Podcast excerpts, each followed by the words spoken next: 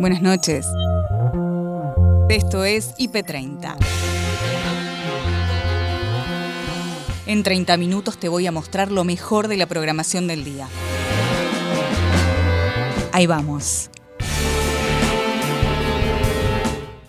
La ministra de Salud de la Nación dice, lo que tenemos que saber es que estamos en un momento de alto riesgo colectivo, en un momento de eh, transmisión comunitaria intensa en todo el país y especialmente en el AMBA. Alberto Fernández. Quiero darles de corazón gracias a todos los que se preservaron desde el viernes a la noche en sus casas, no salieron a las calles. Titular del PAMI. Me preocupa que el jefe de gobierno, que el año pasado estaba al lado del presidente bancando las políticas de cuidado, hoy se ponga de la vereda de enfrente porque me parece que lo hace más cerca a lo que nos está pasando en el país vecino, me parece que lo pone a la reta más cerca de Bolsonaro que de alguien que quiere cuidar la salud. Clases presenciales, clases virtuales, desde SADOP dicen. Anoche dictamos una medida de fuerza, un paro de 24 horas, para saldar de alguna manera esa, esa incertidumbre que tenían nuestros compañeros y compañeras. Desde la Sociedad de Infectología envían una alerta por el aumento de casos y la poca conciencia al respecto. Seguimos en pandemia. Parece que no hay una noción muy clara de la gravedad de lo que está pasando y también parece que los, no parece, los mensajes que se envían desde un lado, desde el otro, lástima que haya más de un lado, ¿no? Eh, son confusos, me parece que no, la información no está dada en forma eh, concreta. Docentes despedidos por adherirse al paro. Desde la institución bloquearon sus cuentas y no los dejan ingresar. Yo trabajo en esa escuela hace 12 años. Eh, tuve varios roles, fui tutora, preceptor, bueno, tutora, preceptora, docente, eh, y nadie me notificó de esto al respecto y todavía siguen, sigue sin llegar el telegrama. Sí, sos un rey. Feliz cumple, Luismi. Acariciame un sueño, el suave murmullo de tu suspirar.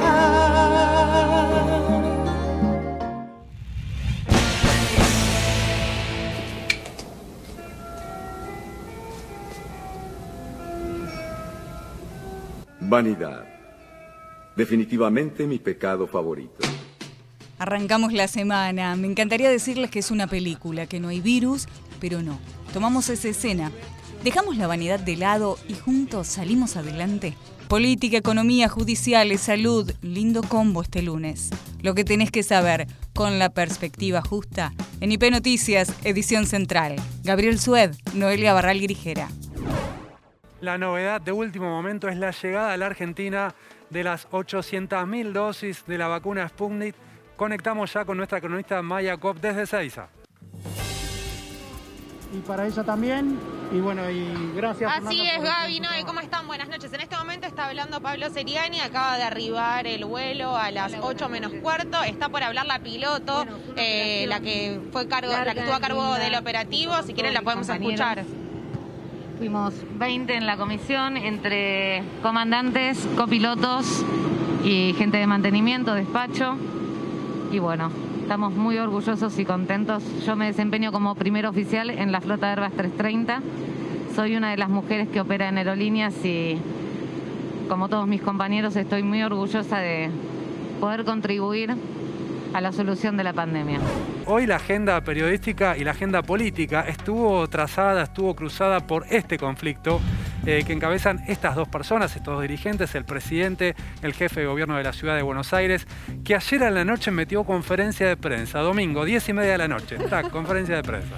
Querías ver una serie, querías despejar un poco la cabeza, olvidarte de las discusiones políticas, no. Conferencia de prensa, además con novedades, porque si tenés niños, niñas en edad escolar en la ciudad de Buenos Aires, era importante lo que tenía para decir. Te cambiaba el plan para la semana. Totalmente. Si tenías que dejar a los chicos al cuidado de alguien o si los llevabas al colegio. Finalmente anunció Horacio Rodríguez Larreta eh, que, lo, que, iba a haber escuela, clases presenciales en, las escuelas de la ciudad. Eh, le pongo ese asterisco, ¿no? Clases presenciales en algunas escuelas de la ciudad porque algunas ni siquiera se pudieron acomodar del domingo para el lunes y en todo caso mañana van a retomar las clases presenciales pero eh, Rodríguez Larreta se las arregló para decir y para que el título fuera ese, ¿no? Mañana seguimos con las clases presenciales en todos los colegios de la ciudad. En un conflicto que hay que decir todavía no está cerrado ni mucho menos. Hoy de hecho la Corte Suprema de Justicia, que es el tribunal al que le fue a pedir eh, respuesta a Horacio Rodríguez Larreta, dijo, sí, yo voy a responder en los próximos cinco días que la Casa Rosada me dé sus argumentos y luego yo voy a responder. ¿Pero por qué hubo clases presenciales en algunas escuelas porteñas? Porque otro tribunal, al que no le fue a pedir respuesta a Horacio Rodríguez Larreta, pero sí una organización de padres y madres eh, que por otro lado está vinculada también con Juntos por el Cambio, porque algunos de sus fundadores son integrantes de la coalición cívica, por ejemplo. Eh, pero bueno, esta asociación de padres y madres fue a la justicia de la ciudad y allí es donde consiguieron este fallo que la justicia, a pesar de no haber ido ella misma a pedirlo, decidió acatar. Claro, el tema es que eh, Horacio Rodríguez Larreta o la ciudad no apeló ese fallo ni siquiera en cuanto a lo que tiene que ver con la competencia. Ahí está la contradicción. Si la ciudad consideró que el tribunal competente para fallar sobre este tema era la Corte Suprema, eh, ante la resolución de la Cámara en lo contencioso administrativo, debió haber al menos apelado a la competencia y decir, mire, nosotros consideramos que no le corresponde a usted fallar porque es un tema que tiene competencia la Corte Suprema. Pero claro, era pedir demasiado porque el fallo de la Cámara en lo contencioso administrativo estaba diciendo justamente lo que el gobierno de la ciudad quería escuchar. La diputada Gisela Marciota conversó con Agustina Díaz en tarde a tarde. Hablemos primero de la impresión que tenés como representante de la ciudad de esta disputa ¿no? que se dio y esta confusión en la que nos sumimos todos los papás y mamás anoche cuando no sabíamos si había que ir a la escuela, no ir a la escuela, etcétera. Sí, la verdad que es lamentable, ¿no? Lo que estamos transitando y cómo han quedado los niños, las niñas, los estudiantes en general, ¿no? Como rehenes de esta eh, de esta especulación política que está haciendo el gobierno de la Ciudad de Buenos Aires con, este tema. Te escuchaba recién cuando vos decías, ¿no? Como eh, eh, el gobierno de la Ciudad de Buenos Aires abanderado de la educación. Por un lado, digo, bienvenido que el gobierno de la Ciudad de Buenos Aires se haya dado cuenta de la importancia de la educación, porque es algo que viene abandonando sistemáticamente desde que gobierna en la Ciudad de Buenos Aires, desde que el macrismo gobierna en la Ciudad de Buenos Aires y que hay que decir también que ha profundizado el actual jefe de gobierno, Horacio Rodríguez Larreta, como vos mencionabas, el tema de la subejecución de los presupuestos, de cómo se van reduciendo las partidas presupuestarias año tras año en educación, eh, cómo se quedan año tras año niños y niñas sin vacantes en la ciudad de Buenos Aires, y es un tema que no se resuelve y que ya parece que fuera crónico eh, todos los años cuando tenemos las inscripciones.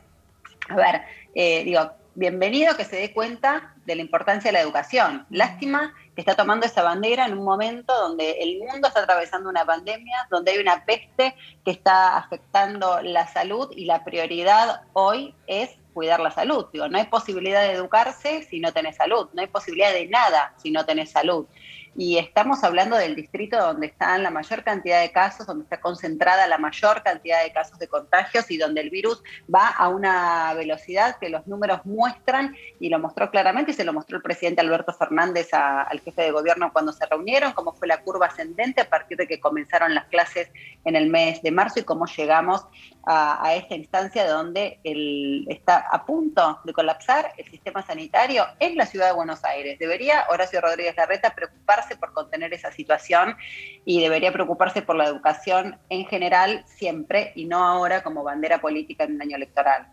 Y también pensaba, Gisela, que estas acciones que se llevaron adelante hoy, los papás protestando, yendo a las escuelas de todos modos, nos pidieron una medida de excepción durante 14 días. Si no contribuimos, no van a ser 14 días. A ver, no sabemos cuántos van a ser, eso es cierto. Eh, a ver, y no solo porque los papás hoy vayan a protestar y hagan una manifestación que está absolutamente contraindicada en estas condiciones sanitarias en las que estamos, ¿no? Y, entonces son como muchas instancias. Por un lado, la responsabilidad individual que tenemos cada uno de nosotros en esta pandemia y en este tránsito de la pandemia. Obviamente tenemos eh, que tomar esa conciencia y saber que cada decisión y cada acto que nosotros llevamos adelante afecta a la vida de otra persona y afectar a la vida de otra persona, en este caso tiene que ver con afectarlo en la salud, que ponemos en riesgo la salud de otros cuando no somos conscientes y no nos cuidamos. Por un lado eso, pero también es cierto que después lo que necesitamos es el ejemplo de quienes gobiernan. Si vos tenés al jefe de gobierno de la ciudad de Buenos Aires, que eh, dice que las escuelas no se tienen que cerrar, que los chicos tienen que estar adentro de la escuela y que no se quiere evitar, porque lo que se quiere evitar no es que los chicos vayan a la escuela, lo que se quiere evitar es el tránsito, la circulación. Lo que hay que bajar es el nivel de circulación. Entonces vos también necesitas el ejemplo ¿no? de responsabilidad de quienes están gobernando, que en este caso no están demostrando mucha, mucho, mucho compromiso con el cuidado de los vecinos y de las vecinas de la ciudad de Buenos Aires se amplió la red de emergencia sanitaria federal con una inversión de más de 10 mil millones de pesos. El anuncio oficial se realizó en el Museo del Bicentenario. Analía Argento habla del trasfondo político entre nación y ciudad. Tenemos una curva de ascenso de casos en todo el país, pero en el AMBA especialmente, con un aumento exponencial del número de casos. Tenemos una velocidad que nos preocupa mucho y tenemos riesgo que el sistema de salud no dé respuesta. No hemos eh, logrado poner en valor lo que significó haber podido dar respuesta desde el sistema de salud el año pasado y ese logro no está asegurado para esta segunda ola. Necesitamos entender que no solamente el sistema de salud tiene un límite, el recurso humano tiene un límite, también cada cama, cada respirador, cada bomba de infusión va acompañada de una persona que tiene que estar entrenada y que tiene que dedicar tiempo y que está exhausta y que tiene un límite el equipo de salud. Así que eh, la información que recibimos es muy alentadora. Lo que tenemos que saber es que estamos en un momento de alto riesgo colectivo, en un momento de eh, transmisión comunitaria intensa en todo el país y especialmente en el AMBA. Necesitamos fortalecer las medidas de cuidado, medidas que aprendimos son intensas, localizadas y transitorias, pero que son fundamentales para que nuestro sistema de salud pueda seguir dando respuesta, que podamos tener la menor cantidad de infecciones y la menor cantidad de fallecidos. Así que es por eso que el mensaje final es que sigamos cuidándonos. Muchas gracias. Y vamos a pedirle a todos que nos ayuden, que no hagamos política con la pandemia. Que la pandemia tiene que ver con la vida y la salud de la gente, no con una elección, no con serle simpáticos al electorado. Miraba recién con atención un dato interesante. A la hora de educar a nuestra gente, es muy importante que los maestros estén vacunados. Tres de las provincias que estuvieron presentes en este encuentro, Santa Fe, San Juan y Buenos Aires, encabezan la lista de haber vacunado a más personal de la educación.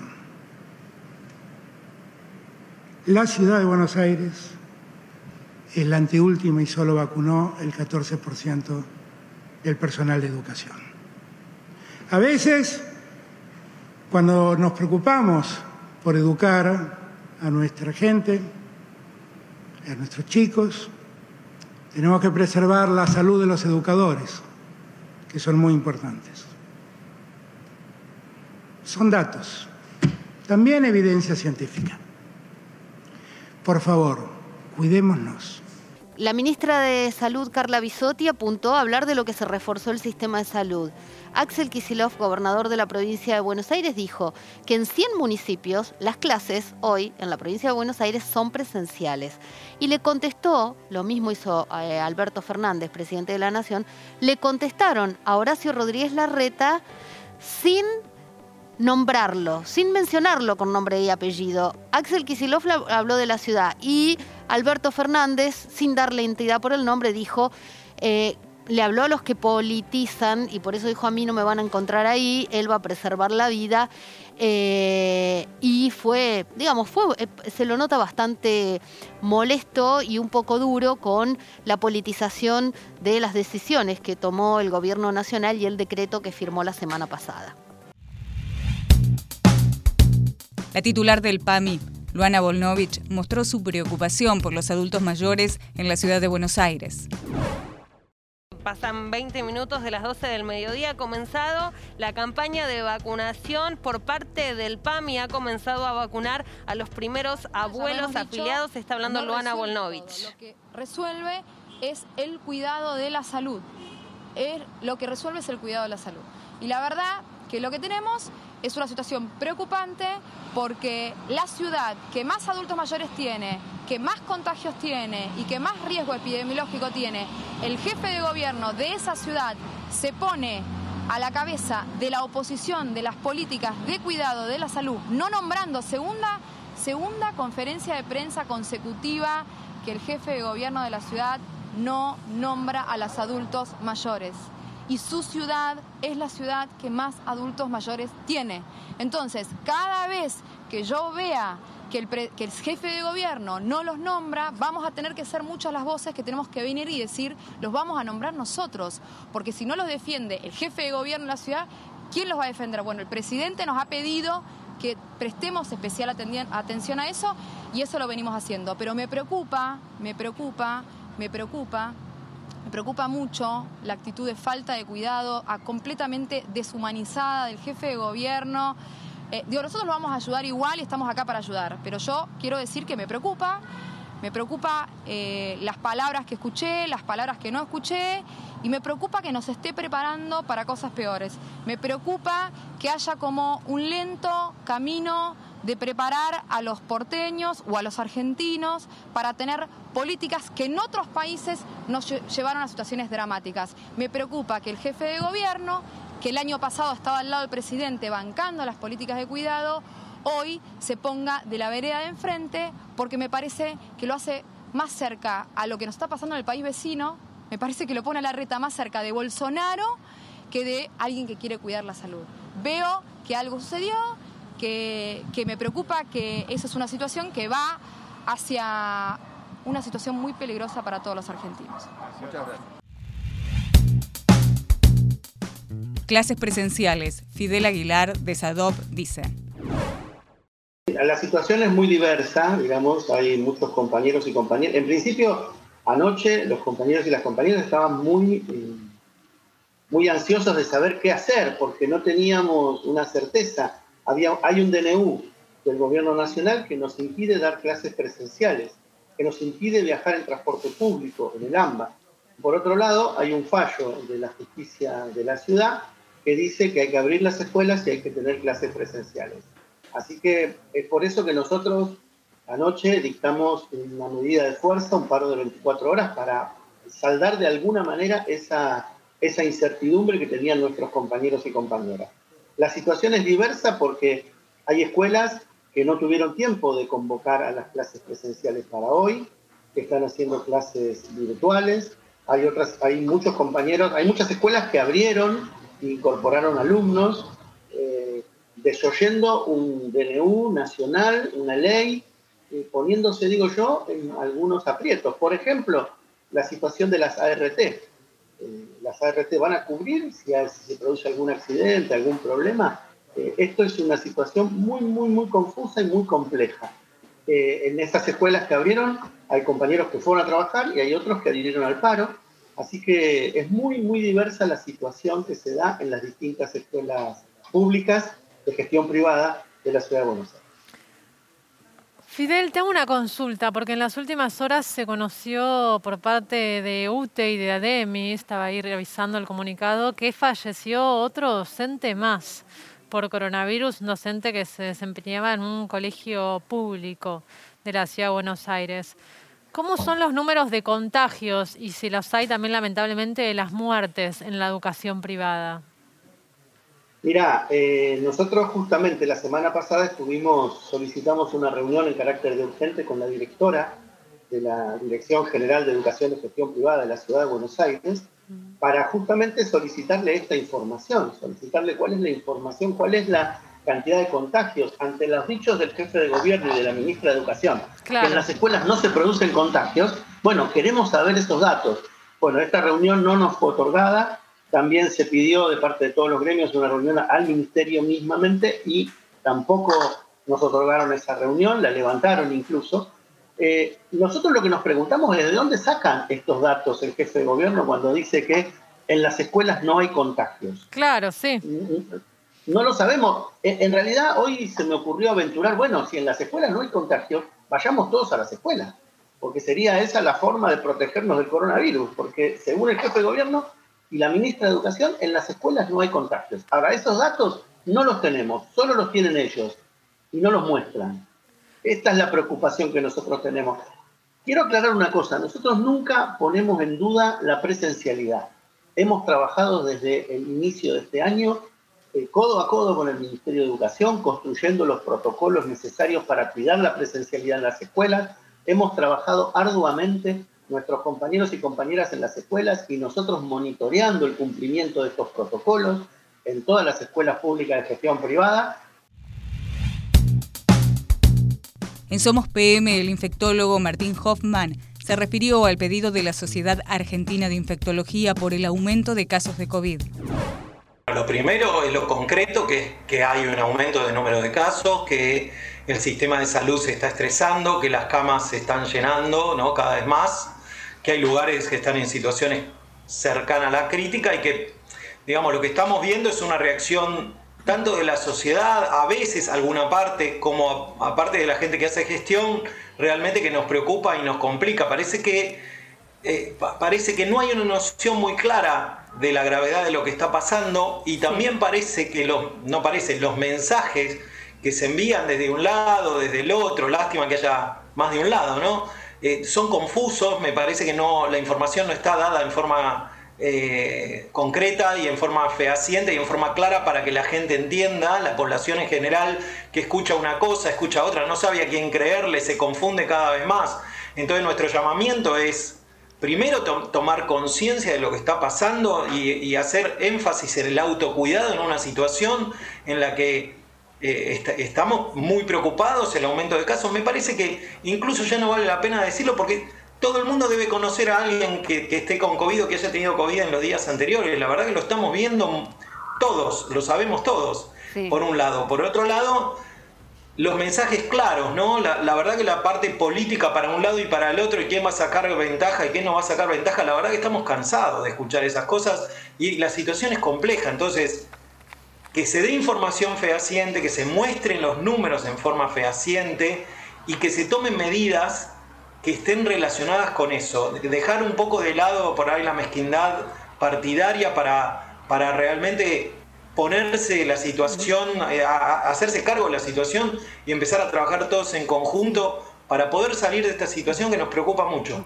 Martín, ustedes hicieron en ese comunicado una especie de llamado de atención y a la vez también de recomendaciones, por un lado, a las autoridades, también al personal médico y a la población en general. Eh, ¿Nos podés resumir eh, cuál sería ese llamado de atención y qué es lo que tendría que hacer cada uno de estos grupos para poder salir todos juntos ¿no? de, la situación en la que estamos? Primero te respondo lo último. ¿Qué tendría que hacer cada uno de los grupos o cada una de las personas? Es eh, pensar en el bien común y darse cuenta que esto es un problema serio, que estamos ante un problema de salud mundial serio en Argentina en este momento, lo vimos en Brasil, lo se vio en Europa, se vio en Estados Unidos, se ve en otros países de Latinoamérica y es muy complicado. Entonces a los dirigentes, lo que yo decía antes, a los gobernantes, que primero que dejen de lado mezquindades partidarias para ponerse de acuerdo, de, eh, gente a la que nosotros le dimos el, mandato para organizarnos y gobernarnos. No puede ser que se estén peleando entre ellos, no puede ser que perdamos el tiempo.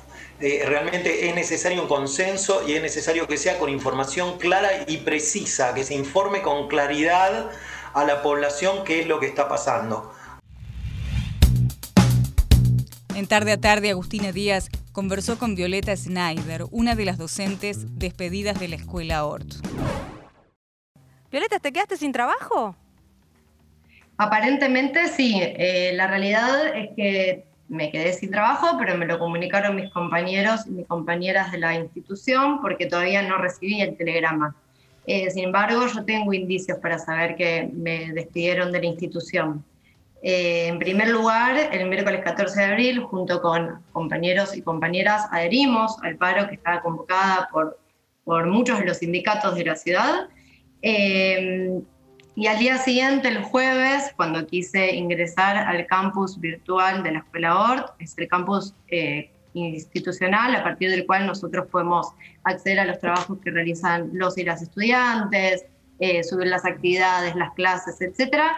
Estaba bloqueada mi cuenta y también estaba bloqueada la cuenta de mail que tengo en la institución. Lo mismo le pasó a mi compañera Mariana, a quien también la despidieron pero ella el jueves tuvo que ir a la escuela a dar las clases que le correspondían y al ingresar la apartaron y le dijeron que había quedado desvinculada. Em, ¿Y esto quién? ¿con, qué, autoridad de la escuela se encontró ella o, con quién pudiste hablar vos como para poder confirmar eh, la peor noticia, no? Bueno, yo la verdad que hablé con un compañero, un compañero delegado, una vez que se se notificó y se enteró de, Mariana, que ella fue presencialmente a la escuela y ahí le comunicaron que estaba desvinculada, también consultó con diferentes personas eh, de conducción, ¿no? con directivos de la institución, y le dijeron que, que, sí, que yo también había sido despedida. Pero bueno, por el momento nadie me lo comunicó a la institución.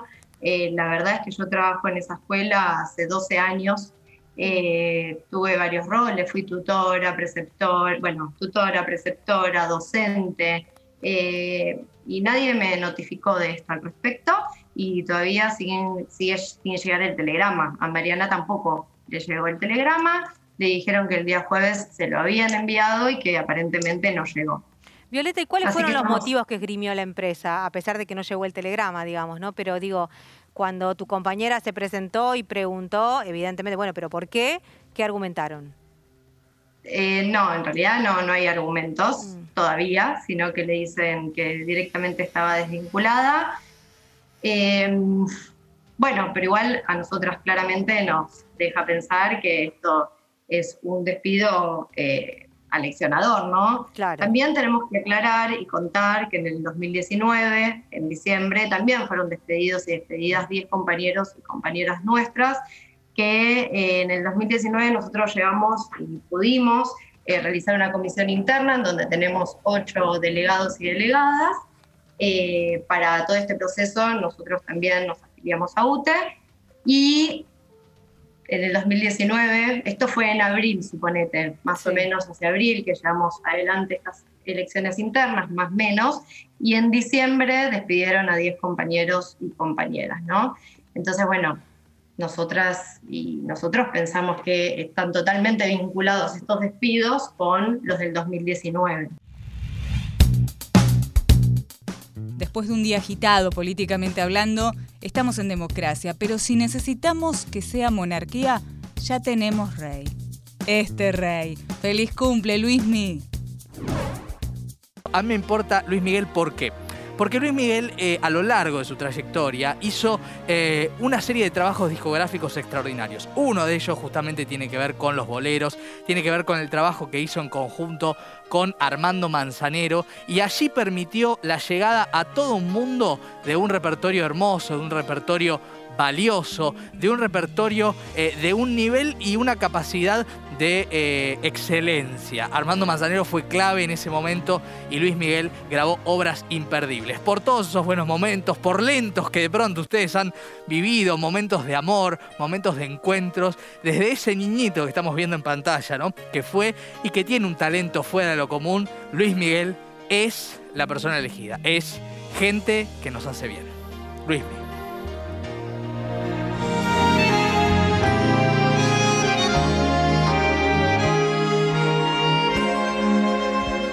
Acaricia mi ensueño, el suave murmullo de tu suspirar.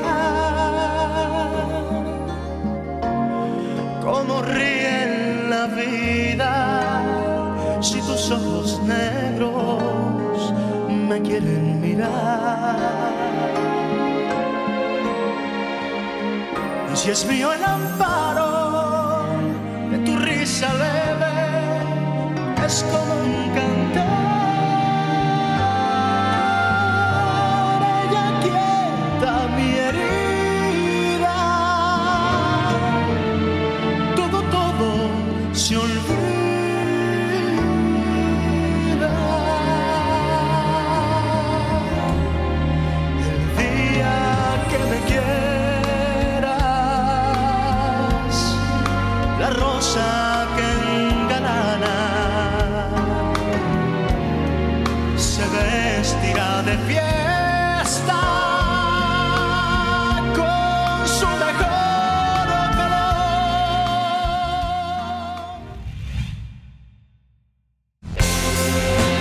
Y hasta acá llegamos por hoy. Acordate que podés ver las notas completas en nuestro sitio www.ip.digital y en nuestro canal de YouTube búscanos como IP Noticias y suscríbete. Hasta la próxima. Buenas noches.